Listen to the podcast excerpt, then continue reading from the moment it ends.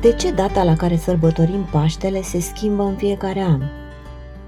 Metoda prin care se calculează data variabilă a Paștelui a fost stabilită în anul 325 era noastră în cadrul Sinodului Ecumenic de la Nicea. Sinodul sau conciliul este o întrunire bisericească ai cărei membri sunt episcopi. Episcopii sunt șefii episcopiilor, ai formelor de organizare teritorială ale bisericii creștine. Termenul sinod vine din Orientul creștin și numea întrunirile primelor comunități creștine, întruniri în care se dezbăteau și se decidea asupra problemelor ce interesau viața bisericească. Sinodul ecumenic este autoritatea supremă în Biserica Ortodoxă.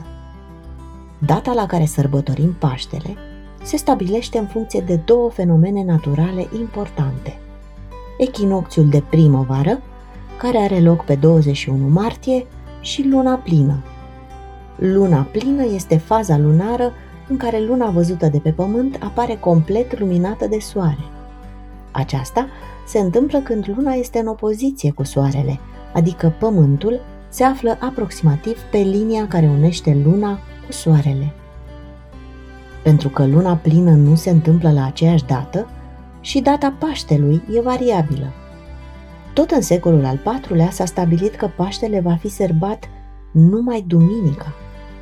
Astfel, Paștele Ortodox se sărbătorește în duminica de după prima lună plină care urmează echinocțiului de primăvară. Paștele Ortodox și Paștele Catolic au de obicei date diferite. Asta pentru că cele două biserici folosesc calendare diferite pentru calcul. În timp ce Paștele Catolic e calculat potrivit calendarului gregorian, cel ortodox continuă să fie calculat după calendarul iulian. Următoarea dată în care cele două sărbători vor coincide va fi 20 aprilie 2025.